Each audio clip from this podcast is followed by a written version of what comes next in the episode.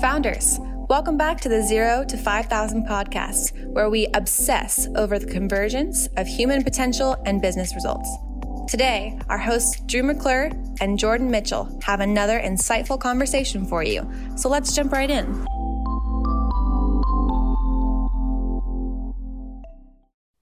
Okay, founders, welcome back to the podcast. Today, I'm sitting down with the owner of Delivery Drivers Inc., Aaron Hageman.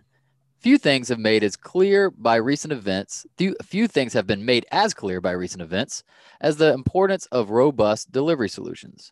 Aaron took the helm of Delivery Drivers Inc. in 2004 and quickly expanded their fleet of independent contractors from 3,000 to 15,000 employees over a few short years. DDI's goal is to provide clients with easy last mile delivery solutions while also empowering independent contra- contractors in today's economy. Even though the company has been made has been uh, successfully building a reputation for more than a decade, 2020 saw the huge need for delivery services, and through Aaron's management, earned its listing on the Inc. 5000. When he isn't building profitable, scalable businesses, Aaron now uses his experience to mentor new entrepreneurs and dedicates his free time to fighting homelessness in California. Delivery Drivers Inc. is growing like crazy. So, Aaron, let's get to it. Thank you for being here today, my man. Hey, thank you. That is the longest intro ever that my team provided. I love that. So. There we go. there we go. Well, man, that's that's our take on what we've heard about your story. But in your own words, how did you get into this? Man, let's let's jump right into it. You know, I think the one thing uh, that I thought in hearing that story is, you know, some of those dates. This this started all the way back in the '90s, really. So wow. this is one of these. Uh, what do we call it? You know, hitting the Inc. 5000, one of the classic 20-year overnight success stories. There we go. You know, uh, that said, let, let's start way back in the day. You know, for me personally, as an entrepreneur, it started with when I was younger, I always had an interest in law. And while I've been an entrepreneur my whole life since, you know, 19 years old, essentially, uh, you know, once upon a time, I was an intern with the district attorney and, you know, really in love with that side of business and, and, and had an interest in those things. I was going to school to study political science, international relations, and somewhere along the way fell in love with entrepreneurialism. And I had a job when I was in college uh, I was doing independent 1099 driving, right? As a caterer and doing delivery and corporate stuff and things like that. And saw an opportunity, fell in love with it. And I'm just, I'm a guy who's driven by independence and freedom. Yeah. And, you know, we've really now built a company over almost uh, 25 years now uh, since 96 is really, you know, 1997, maybe the very first year in business uh, at an early basis to where now we support drivers nationwide at a large, large scale and businesses of all different types.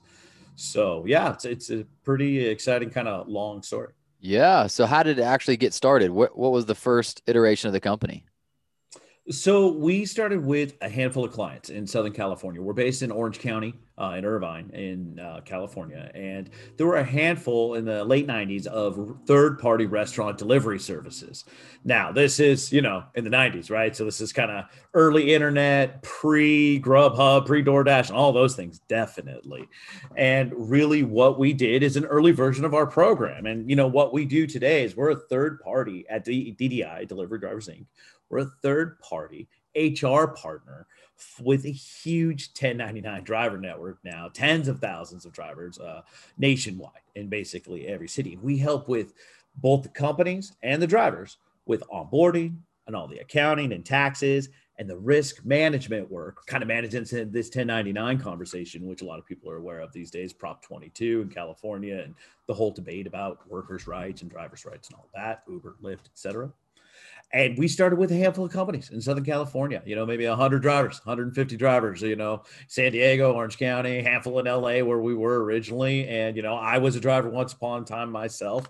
And, you know, we started working with, it was just me, uh, you know, the solopreneur uh, in in the office in the late 90s and you know we recruit drivers and this and that. But you know if you kind of follow the timelines i was still doing some catering on this side at night you know getting our hustle on my hustle on and things like that. So uh, what was the most challenging part? Was it getting the drivers to agree to be a part of this? Was it getting those first few companies to, to use you? What, what was the most difficult part at first? Yeah you know i think the early part for any business owner scaling up comes to almost just we have to wear every hat, right? Right. And so it comes to getting out of our own way. We've always had a pretty good idea, I'm happy to say. So drivers, you know, they're they're happy to sign on. Everybody's looking for work. We get to help them out. We get to help them do the 1099 game right. So yeah, you're an independent contractor, but if you're under the DDI flag, we got insurance for you and different jobs all over. It's really great.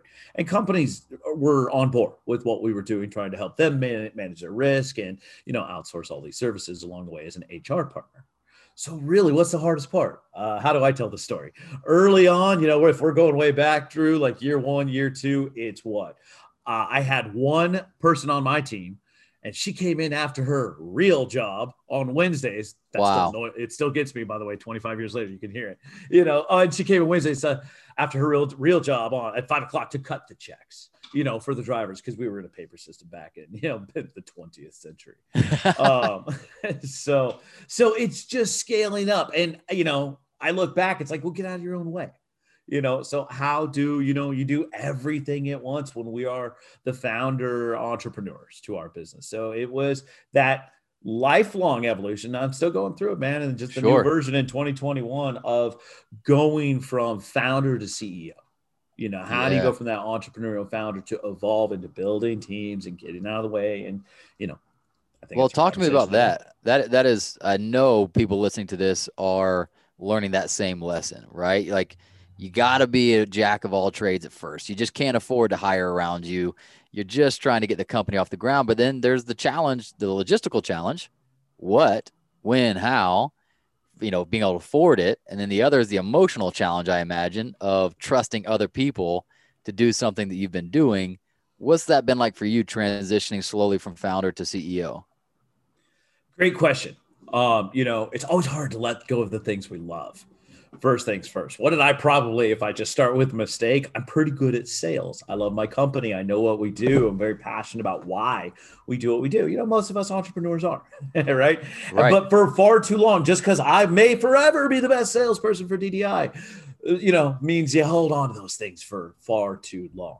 So, to your question, how do I say get past that emotional hurdle?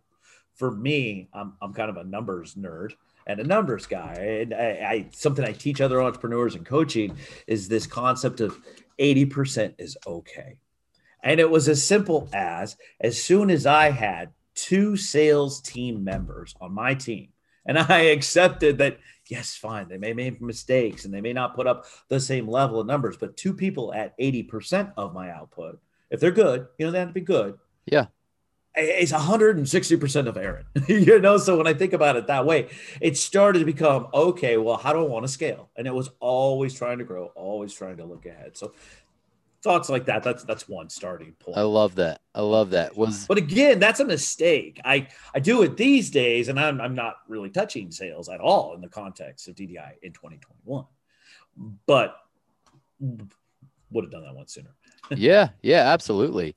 Yeah, when we we'll leave the early chapter at some point, but I'm just always fascinated because that's the, seems to be the most tenuous years. Every every part of the journey's got moments that you could totally lose everything, I'm sure, but in those early tenuous years, you're trying to establish yourself. You're trying to even, you know, build a culture, recruit the right people, keep your customers happy. Like, what are some of the primary lessons that emerge for you there that you think apply to many other startups as well?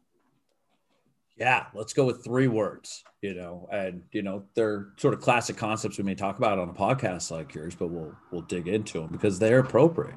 It's vision, team, and culture. You know, one thing I know 25 years in business and running a company that is just, you know, doing uh, truly tens of millions of dollars in receivables these days, uh, each month comes down to sticking with vision and always finding opportunities to keep infusion vision as we grow. So yeah. thinking early days, right? You know, you build yeah. your teams, you get scared on it. You know, how do I let this piece go or whatever? And a lot of times the way we execute things, it's actually okay and probably should change if you're in business long enough, right? How we do things. But why we do it and kind of sticking to that vision. And as a leader, continuing to infuse vision.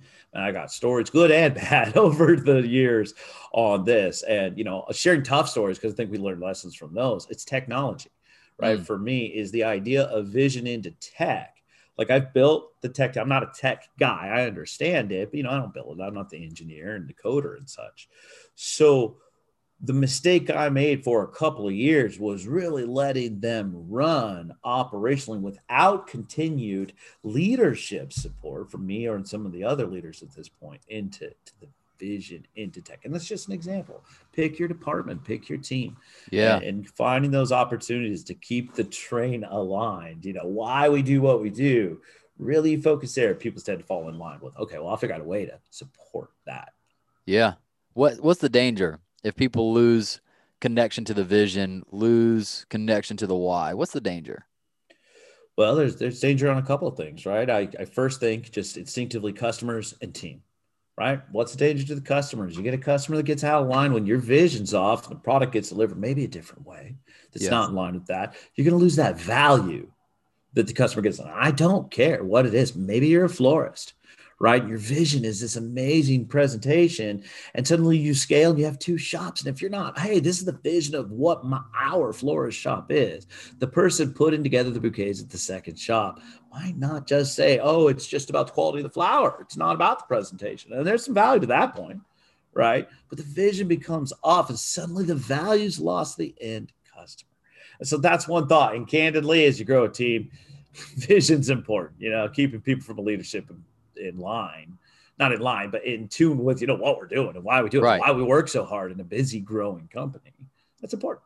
So I think yeah. of the internal team and the external team, and in that case, customers. Totally. Uh, how do you personally think about culture? How do you build it? What do you think it's comprised of? I know every it's a buzzword, and everybody's got kind of different thoughts on it. How do you think about it? For sure. Uh, two thoughts to open this conversation. One, where's we'll start with the cliche since everybody talks about it. It's like if you don't kind of create a culture, it'll create itself. I don't know if you've heard a version of that expression, and you know it's true. Sure. You know, so where do I take that? Okay, if that's the the the idea that we all take out there, my adaptation of thought is the word deliberate. Man, at DDI, I'm pretty intentful and proud of our very uh, deliberate culture. And for us, what does that mean? It's a culture about our team members. It's value number one on the wall, as we would say in corporate values, is people first. Um, I argued very strongly with my senior team for a while that should be employees first, but we settled on people first. But you yeah. get where I'm coming from yeah. on that, right? And it's this idea that our coffee doesn't suck in the break room, you know, to uh, we work from home. Okay, I want to make sure your working from home experience is as best as it can be in these crazy times, in particular, right? Uh, and things like that. So, what does culture mean? I don't you know doing it intentfully because every piece of it matters. So if we want team building events you know then we have a budget for it that the hr team would get and have an owner be like make this event awesome and let's give some feedback and manage it like we would anything at ddi right? Uh, so man, I, I, get pretty, you know, no, uh, awesome. excited about this one because you know you can really run this really, really far through the, you know, you know, a lot of companies get stuck with culture being values that are on paper, uh, on the wall, like you mentioned. But I have a hard time sometimes seeing those come off the wall and actually be lived and embodied in the decisions people are making and the way we treat each other. How have you found what are some effective ways to make sure that it's actually a part of the culture versus something we aspired to but never really lived up to? Yeah just let slow down and think about where can we deliberately to stick with my theme here on culture insert you know our values into the process right? And a couple examples come in hiring.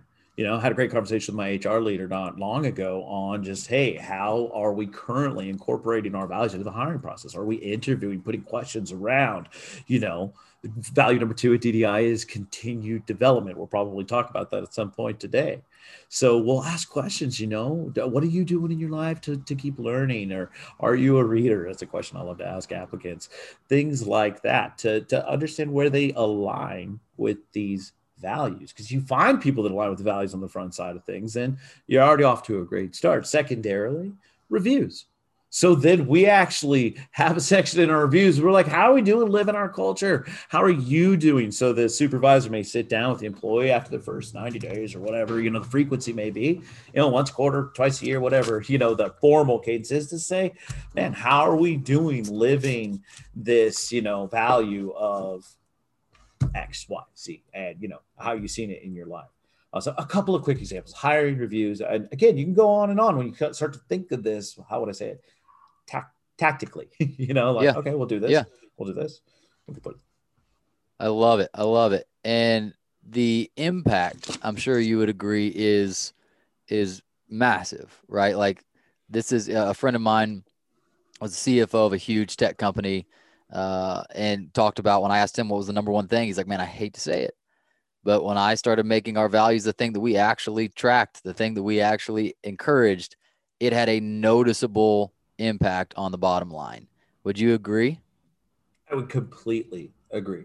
And again, I'm going to keep sticking just to be focused on a couple of the most, you know, the first two sort of most important values, values yeah. for us, which are people first, and then secondarily, it's continued growth and development and you know, lifelong learning, if you will. Yep. And so, as I think of a lesson for our audience in terms of scale, you know, we go from small businesses to medium businesses. For us, over the last couple of years, medium businesses into a pretty large business.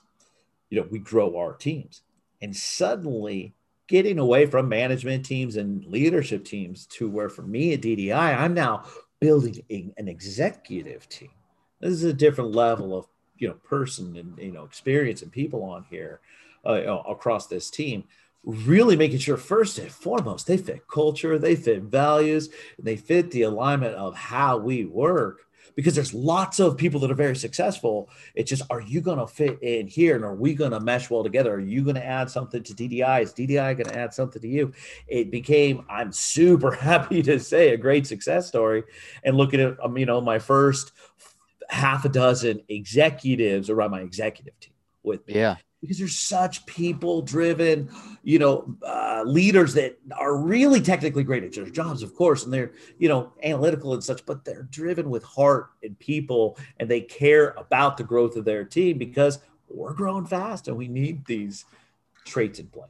Yeah. Well, let's talk about that, that, that shift where it sounds like from what I gather from your story, there was a long period of time where it grew, but it stayed somewhat in that small to medium sized category. And then somewhere in the in the recent last few years, a real kind of hockey stick seems to have emerged for you to be, like you said, really growing into that medium to large size company. What do you think? Why was that? Why was that the case? Like, how would you think about that arc of your growth? Yeah, uh, great question. Sort of, uh, I'd characterize it in three phases. So the first, you know, 10 years of the business, slow and steady growth. Classic small business entrepreneur probably didn't get out of my way fast enough. But, you know, building a good business, making money, building a team, had my first 6, 10, 12 employees. Yeah. Right. And you're like, all right, cool. Get past the million dollar revenue mark. You're like, I got a nice small business. And you start to grow and, and you're getting there. Then the next thing happened, and we knew this in the late 90s that, you know, logistics and delivery and independent contractors, these concepts have been around for a long time. And we leaned into this space, I'm happy to say 20 years ago. And the next thing that started to happen in, you know, maybe at this point, 10 years ago in the story, is that the world started to grow and and Amazon really getting out there and suddenly Grubhub started to pop up and the DoorDashes of the world, you know, and large business enterprise and global business, you know, came into play and, and, large retail, big business. And I do mean this Fortune 500 mentality perspective came into our world. And at that point, phase two, heavy investment into tech, into growth and re-engineering how we, we did what we did to play at scale. Right. So so that were was they the competition?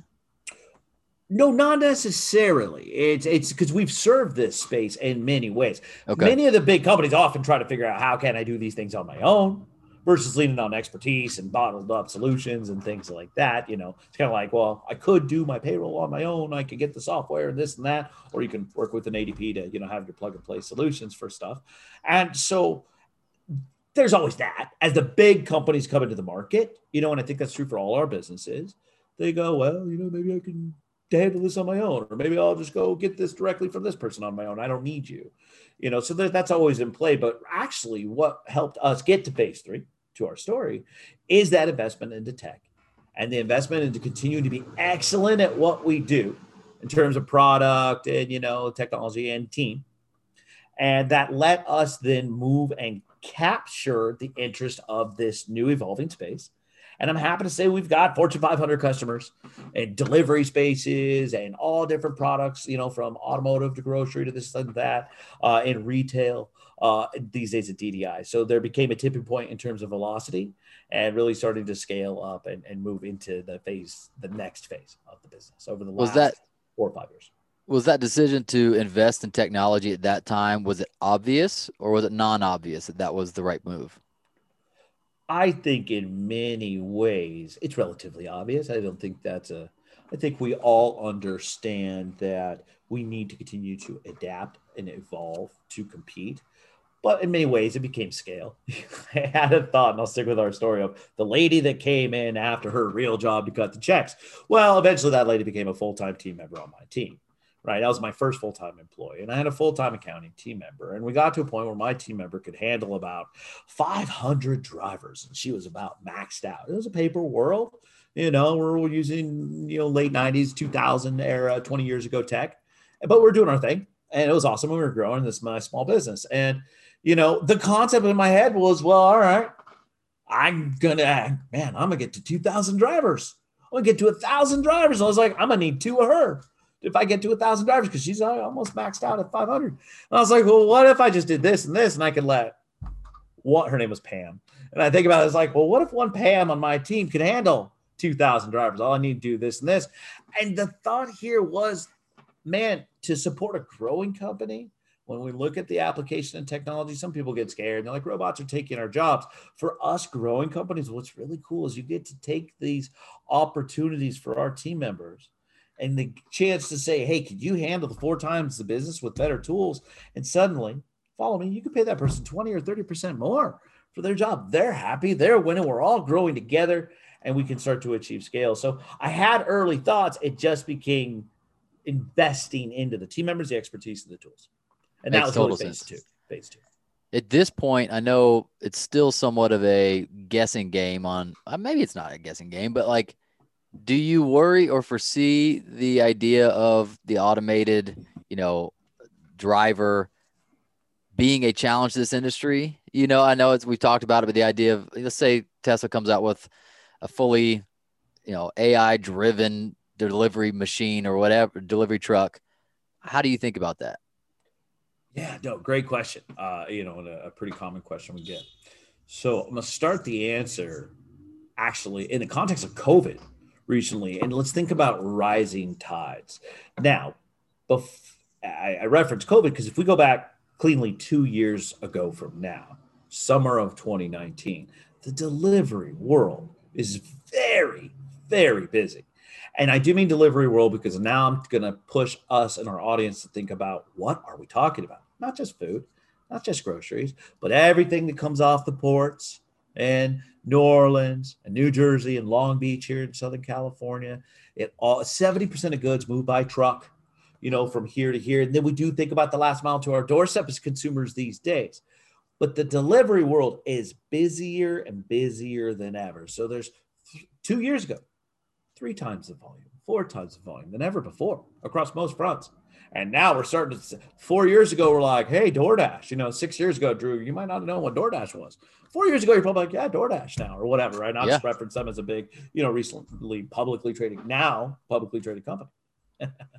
How times have changed.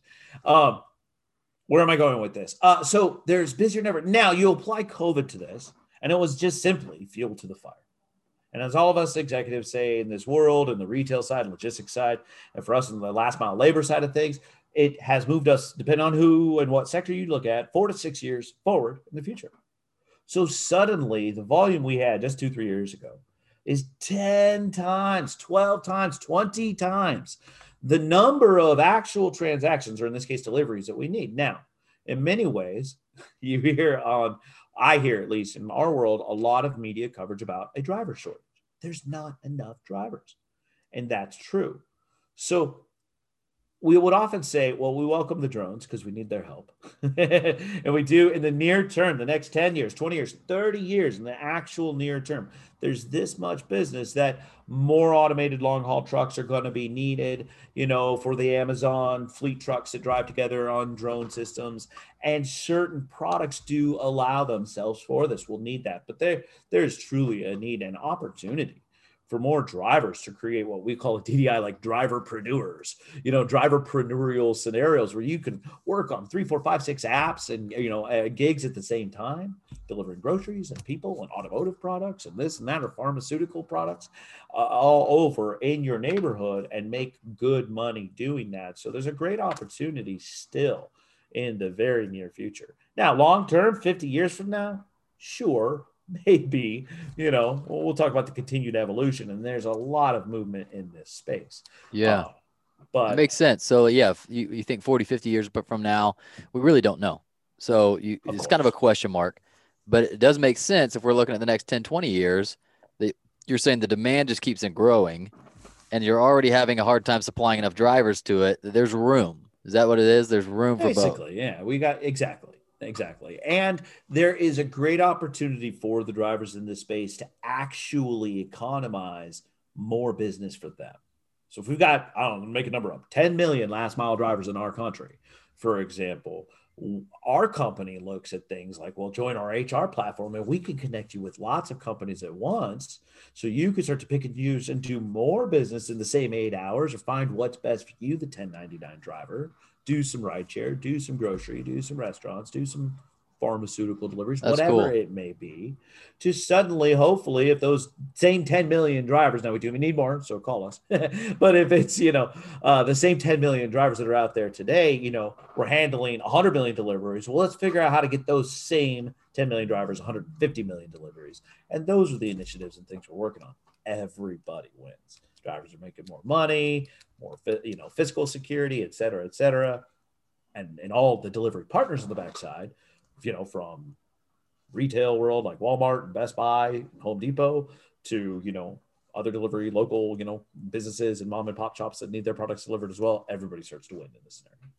Love it. Yeah. Speaking of the initiatives, where where where are the current initiatives for for your company right now? You don't have to give away anything that's too too sensitive of information, but just like where's your head at? Like what's next that you guys are looking to evolve into or, or scale into? Yeah, no, fun question. Fun question. Um, so where do I want to start with this one? You know, one of the first things that comes to mind, I think, is a, an exciting conversation, is ed tech, educational technology. Huh you know i mean we think of industries being disrupted and i've been working with some other entrepreneurs some other initiatives behind the scenes we're going to be announcing soon but having more and more educational uh, platforms tools and opportunities available for in this case for ddi the 1099 nationwide network that we support. Because really our position is to be here for the driver first in the simplest sense we yeah. want to support the driver, make sure they're on board and clean, make sure that they don't have a lot of fees, that they're, you know, they have the best banking products, they can get paid right now, yesterday, etc. Um, you know, and the risk management's done, so nobody's taking advantage of them. So if you are 1099, maybe you don't have a workers' comp traditional employment relationship, you know, you're going to have an injury solution under, you know, uh, uh, if you're working under us and things like that. So there's a lot to know. Yeah. Know. You know, how do you do your taxes? What's your risk? Do you have the right insurance? And I coach entrepreneurs across all subjects. So now take a step back and think, wow, you're a micro business. You know, think of our conversation, the solopreneur story we told today. You know, how many Uber drivers are doing their hustle as an artist, as a graphic designer, as a chef, and they're starting their restaurants and trying to do these things. There's so many great tools that I believe we have a large enough population, truly of hundreds of thousands of drivers, that, you know, we're going to connect with some great thought leaders out there more and more to bring educational products to this so you can get some certifications out there. I believe, in a simple sense, the world of education is changing. We're going to see this disrupted in the next few years, and there's a lot of talk and articles and forums and such out there about this right now. I love yeah. that. Well, that leads me to my next question because I wanted to come back to what you mentioned earlier it, the continued development for your people being a big part of your culture and values.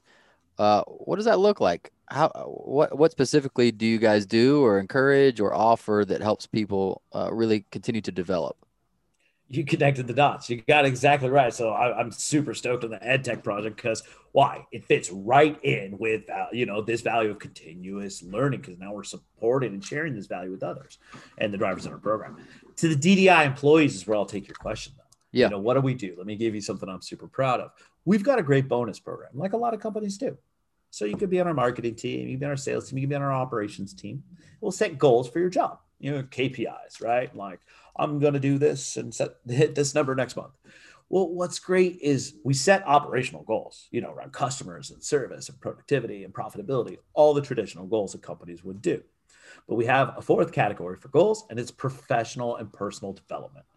So we call them PD goals, personal development goals. And so our team members get to set goals and say, so Drew, if you're on our team and it's, you know, July right now, we say, hey, let's set some goals for August. And you're like, I'm going to do A, B, C, D, E, F, G. But your last goal is going to be your professional development goal. And you say, hey, I'm going to work on my verbal communication skills because I got to do some presentations with clients. And I'm going to do that by doing this. We support those initiatives.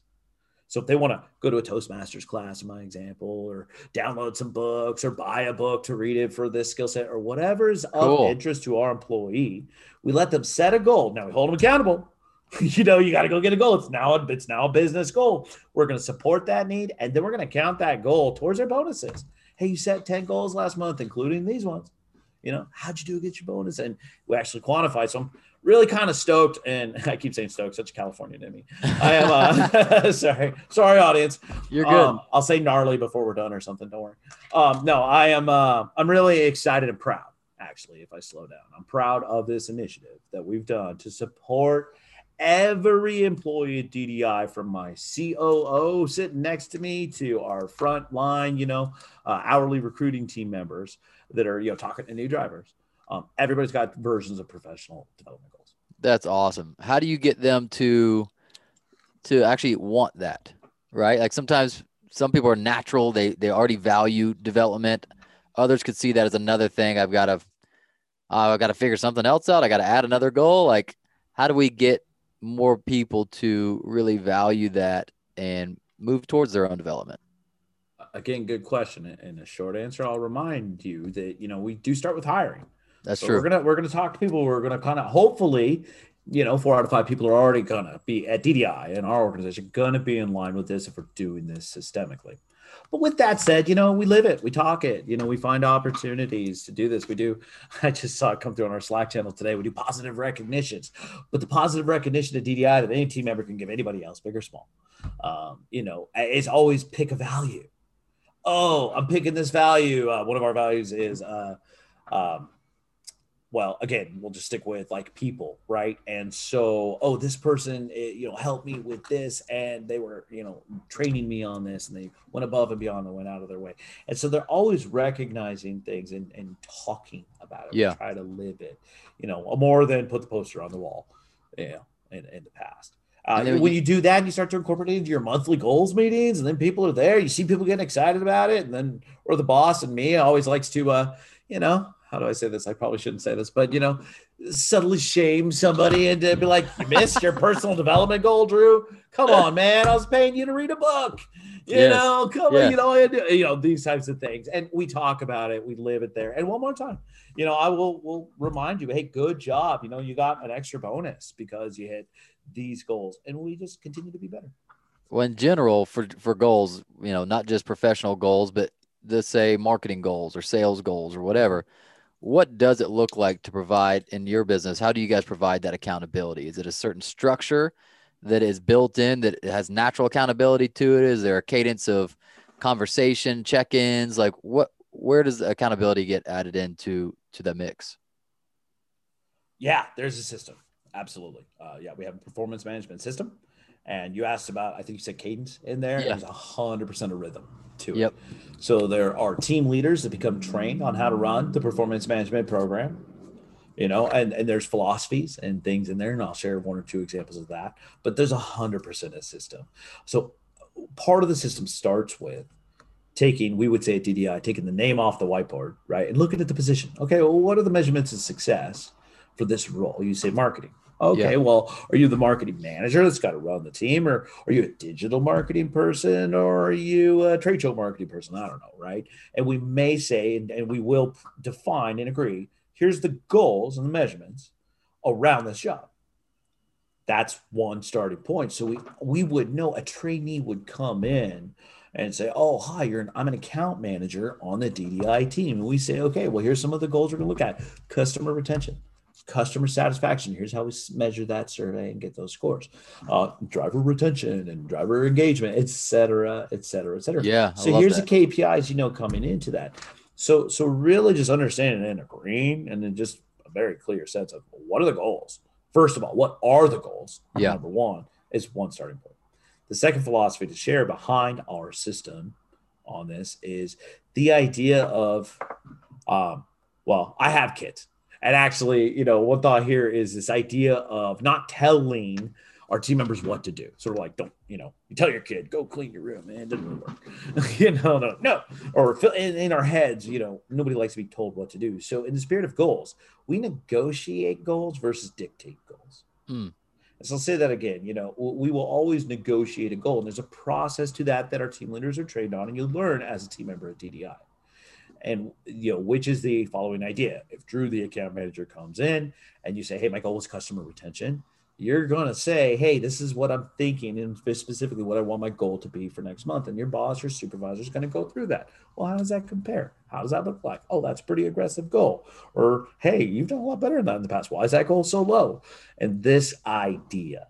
So there's a very active conversation, like but it's that. led from the team member. I think is the philosophy I was trying to share here. Right? Yeah. we negotiate the goal, so we bring it to the table, and then you know, a lot of times, especially if you kind of that some team members, to your point, are like really into it in performance management, and they are great with the numbers and the goals. They're usually pretty good. You know, you just review a couple of things, and some people need coaching. That's just part of the team side. So So once they set the goals, how often are they reviewed in terms of on track, off track, or is it just at the end of the at the end of the quarter or however long out they set the goal? What does that look like? No, I love your questions because my team gets my team at DDI gets almost annoyed by me saying the word rhythms uh, over and over and over because there's rhythms and the pulse of our organization to lots of things.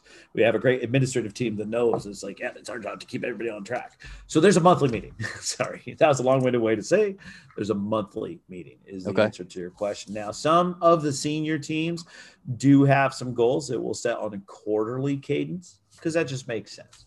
Our sales team, for example, the sales cycle usually takes a few weeks. So monthly goals are tough to capture. So we'll look at goals on a, a broader basis, but there, there's always a cadence that's consistently set. And then there's a team meeting that the whole system and structure runs through.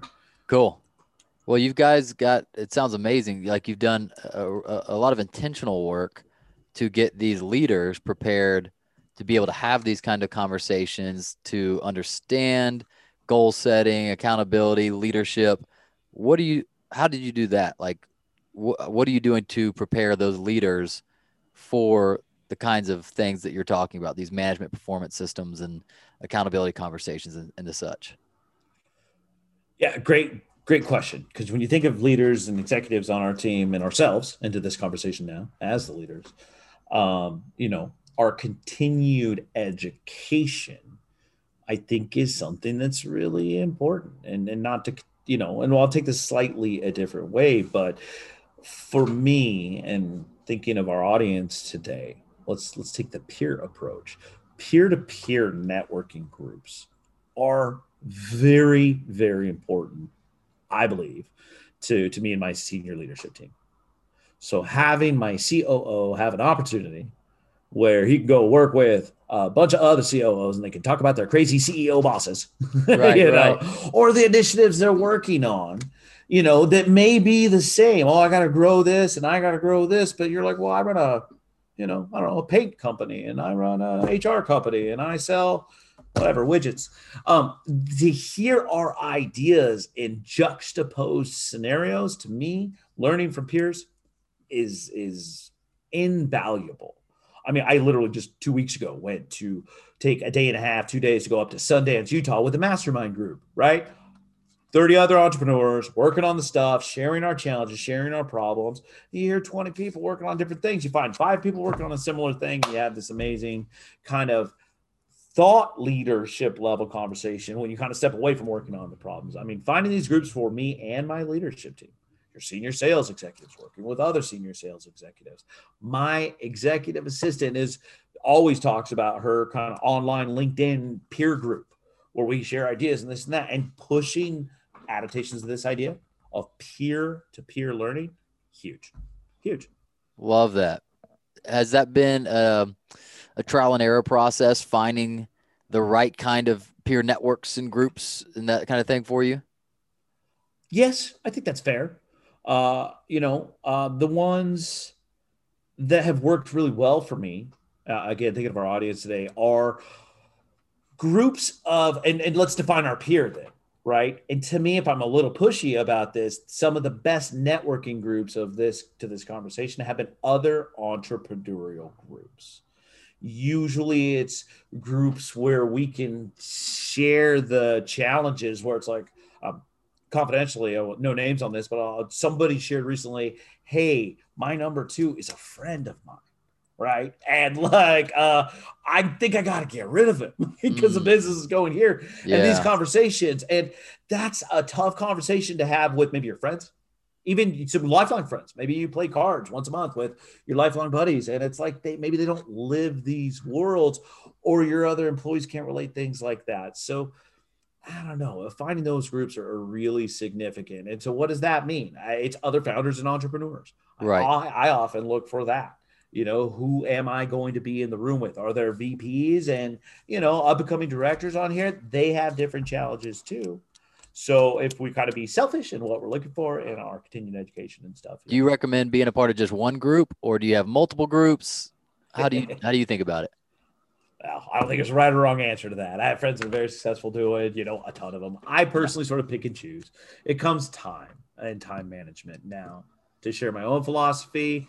I like to invest into things to get a lot out. I've always believed in that. So I find less is more here personally, just personally. Um, I mean, I have some friends that run around a, a dozen groups a year. Sure. Uh, but one or two for me go a long way because you can find consistency within those groups. You can create community and tribe, trust, and deeper relationships, I feel. Um, and I try tend to invest. So for me, I'll, I'll give a shout out to a group that I'm not part of now, but was for 12, 15 years is EO.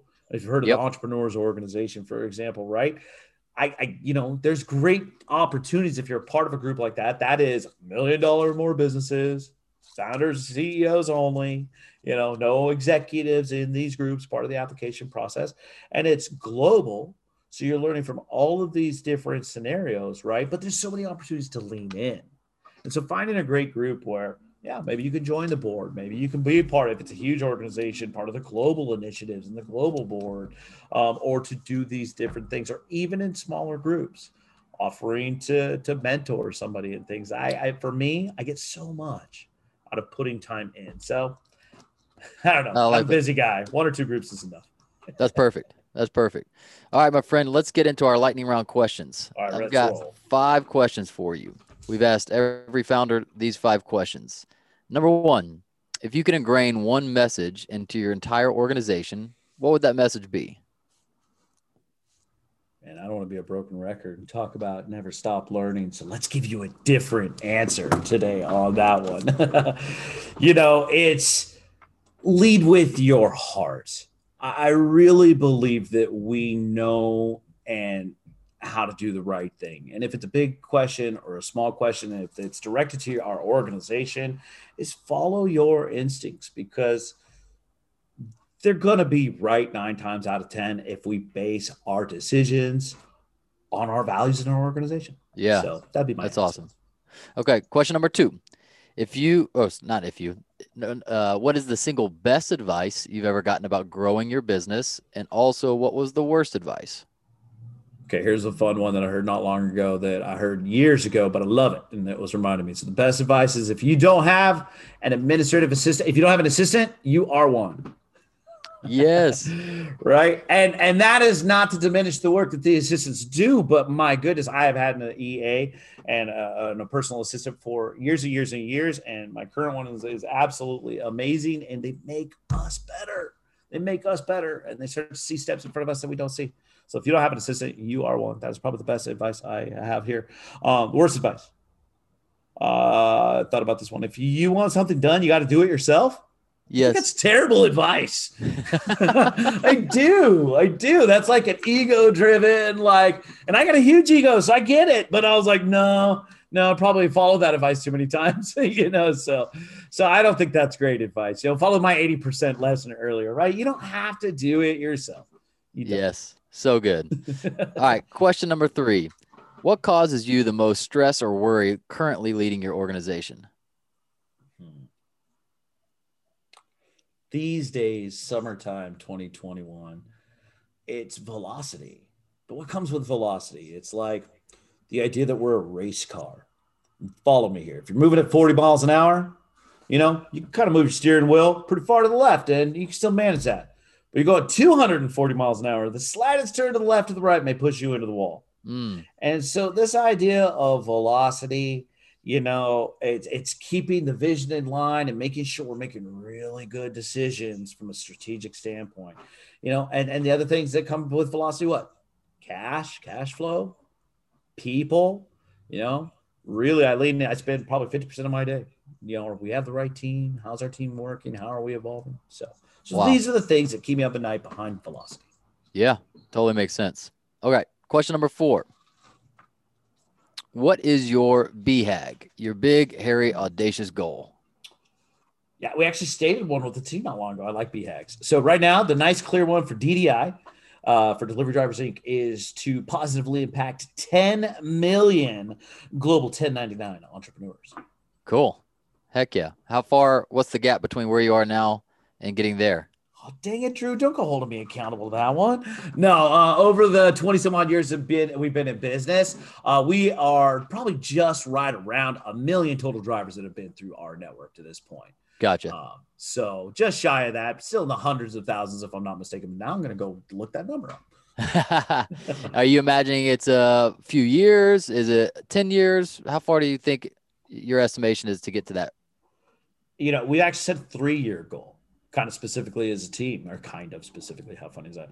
Very Yeah. specifically as a team, we set a three year goal behind that. You know, it's going to take some international expansion, some great initiatives that we're pretty excited about. Yeah, heck yeah. Awesome. All right, last question. This is our creative question. If you could hop into a DeLorean, you get to go back to your past and you get to tell yourself one thing out the driver's side window as you drive by. When are you going back? And what are you telling that younger version of yourself? Oh, man. That is a crazy question. I know. De- the DeLorean's throwing me off. Okay, let's see. in my 40s. So when would I go back?